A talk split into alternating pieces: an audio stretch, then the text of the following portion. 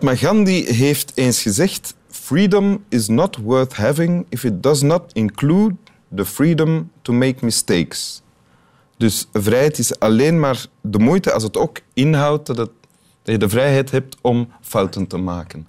Voilà. Dus dat heeft Mahatma Gandhi gezegd. Dus dat betekent uh, dat wij uh, vrij zijn om fouten te maken. Dit hoeft geen uh, perfect gesprek te zijn. Alle last van mijn schouders. Voilà. Ja. Namens Swami Bami en mijzelf, welkom in Winteruur, Jasmin Nassiri. Um, je bent veel dingen. Je bent ondernemer. Ja. je hebt twee VZW's. Ja. je bent auteur.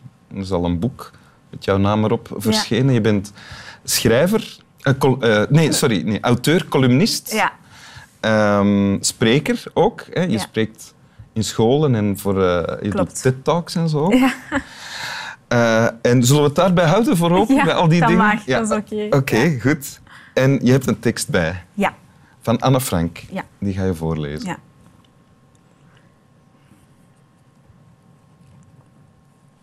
Als je de tekst terugvindt. Ja, ja het is gelukt. Oké.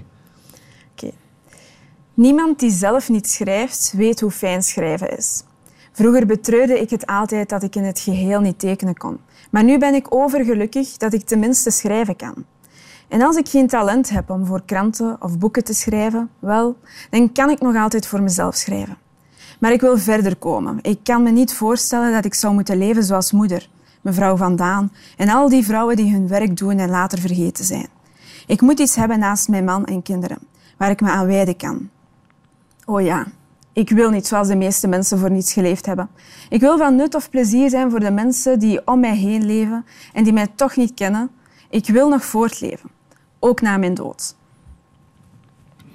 Oké, geen heel lang fragment, maar er wordt wel heel veel in gezegd, denk ik. Ja, inderdaad.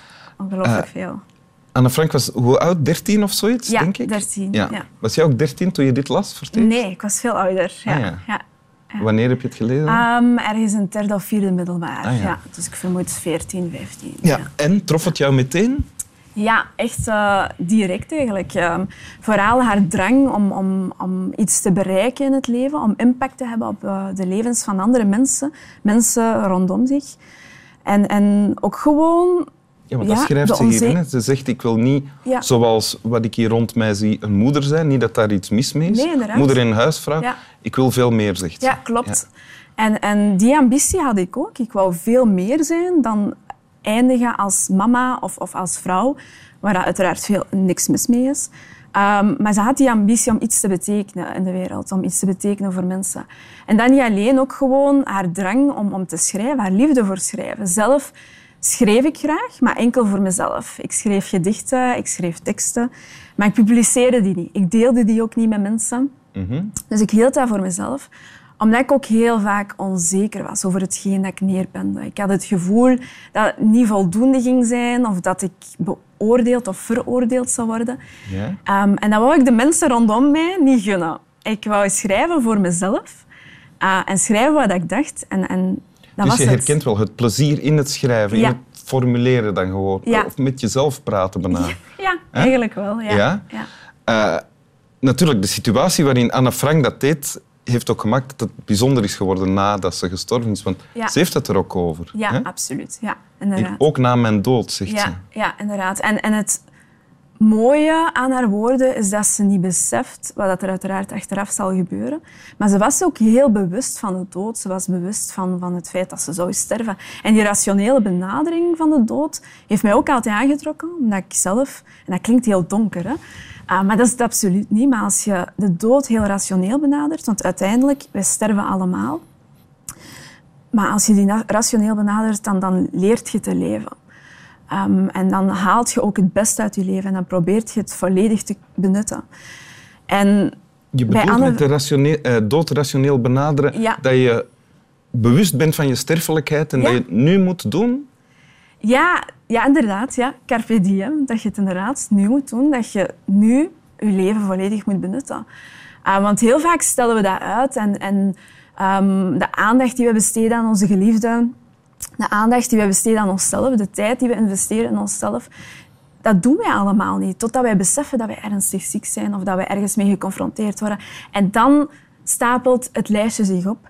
En als je de dood rationeel benadert, als je weet van je eigen van oké, er staat geen leeftijd op, ik besef dat ik ooit zal sterven, um, dan, dan ga je eigenlijk, ik geloof in ieder geval, dat je je leven dan volledig benut.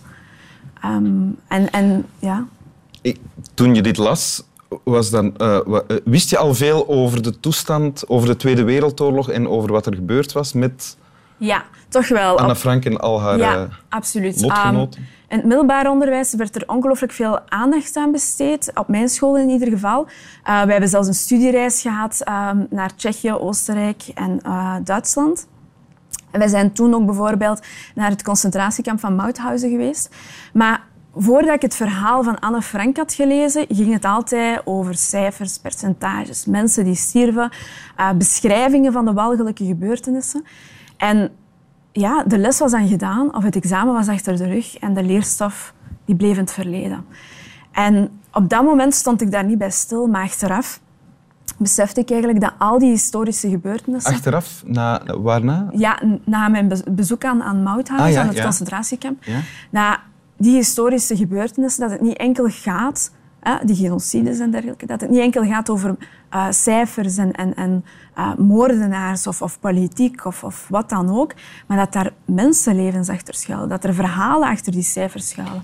Dat werd plots voelbaar en zichtbaar in het concentratiekamp. In het concentratiekamp. Ik herinner mij een gigantische muur met portretfoto's. En ja, dat, dat geeft natuurlijk plots een gezicht aan al die getallen, al die nullen die je dan ziet. Want hoeveel zijn er daar gestorven in dat kamp? En uh, het kamp zijn er tegen de 100.000 mensen um, ja, gestorven. Ja, voilà. Dat is een voorbeeld van wat je zegt, hè? Ja, rond exact. de 100.000. Ja, inderdaad. En, en het gaat over cijfers, maar elk leven dat erbij komt, elk, elk nulletje dat erbij komt of elk cijfertje dat, dat erbij komt, is een mensenleven. En we gaan daar zo licht overheen.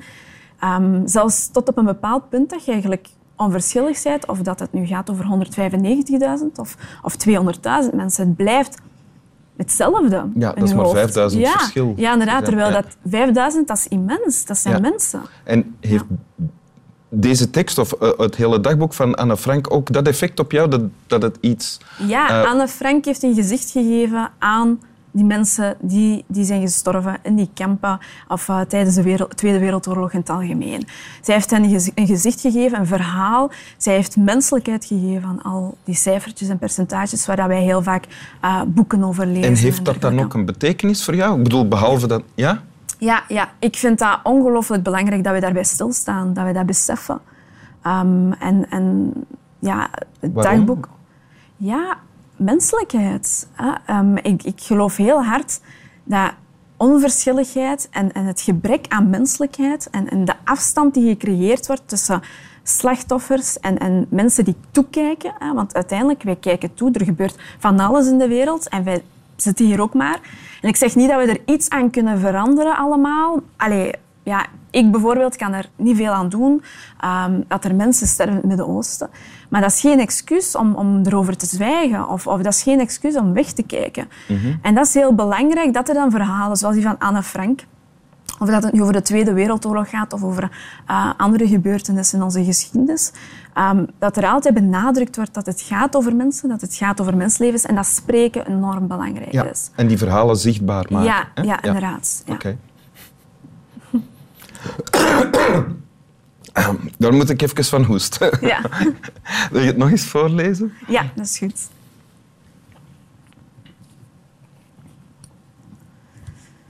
Niemand die zelf niet schrijft, weet hoe fijn schrijven is. Vroeger betreurde ik het altijd dat ik in het geheel niet tekenen kon. Maar nu ben ik overgelukkig dat ik tenminste schrijven kan. En als ik geen talent heb om voor kranten of boeken te schrijven, wel, dan kan ik nog altijd voor mezelf schrijven.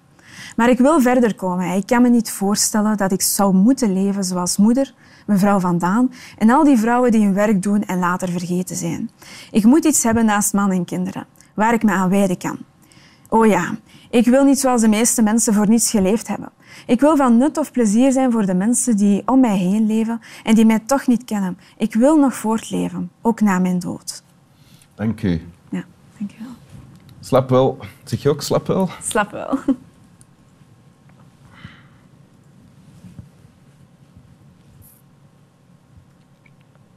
De hoest was eigenlijk de enige imperfectie in het gesprek. Waarschijnlijk kwam die er daardoor nog bij. Of misschien als, als herinnering aan mijn sterfelijkheid. Ah, Laat ons van Wim Helsen genieten zolang hij nog leeft.